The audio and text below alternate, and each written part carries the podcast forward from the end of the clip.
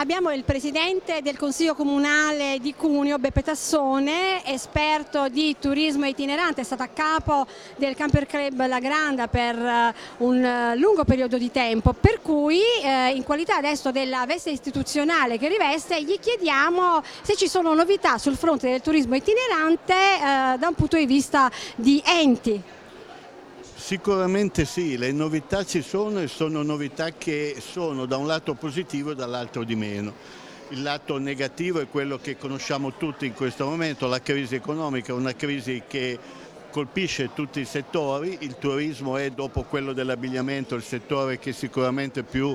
viene colpito dalla crisi e quindi deve fare i conti con la capacità stessa di trovare al proprio interno delle possibilità e delle soluzioni. Il territorio diventa dunque il momento più importante, il momento essenziale di raffronto, proprio perché in questa maniera si può dare a questo tipo di turismo quell'importanza che ha. Ecco che l'ente locale entra direttamente in gioco. In eh, questi ultimi mesi, in attuazione di una legge, i comuni stanno andando ad istituire l'imposta di soggiorno, una tassa una tassa non è mai bello dire che è benvenuta, anzi nessuno dirà mai che una tassa è benvenuta è una tassa che non vogliamo come utenti del turismo perché capiamo che comunque va a diminuire le risorse, ma è una tassa che siccome comunque c'è dobbiamo andarla a finalizzare in maniera tale che possa garantire delle ricadute positive. E di qui l'importanza,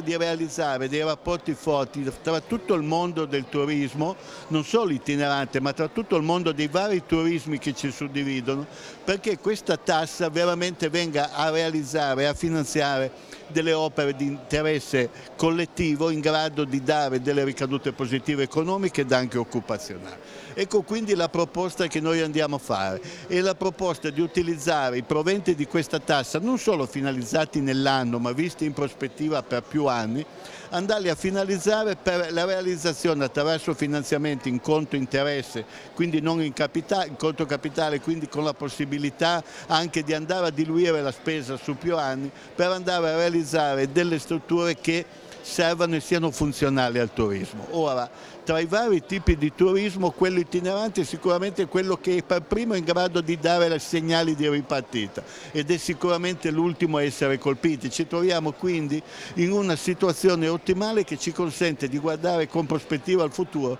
sapendo di poter avere alle spalle una realtà solida che non viene messa in discussione neanche dalla crisi più profonda il turismo itinerante deve trovare attraverso le associazioni, i produttori, attraverso chi fa parte di questo mondo, deve trovare la forza di interloquire con gli enti locali per ottenere il controllo almeno di una parte dei flussi di denaro che derivano da questa tassa per la realizzazione di strutture, soprattutto di strutture di sosta. I costi sono minimi, i costi sono irrisori, addirittura in molti casi i costi sono nulli, però le ricadute saranno assolutamente positive. La seconda questione è quella comunque di riuscire ad imporre attraverso delle modifiche legislative quello che avviene già in altri paesi europei, la possibilità di usufruire del territorio, di vietare solo quello che la legge consente di vietare e di consentire il resto, perché tutto il territorio, ma tutto il territorio del nostro paese, degli 8.800 comuni che lo formano,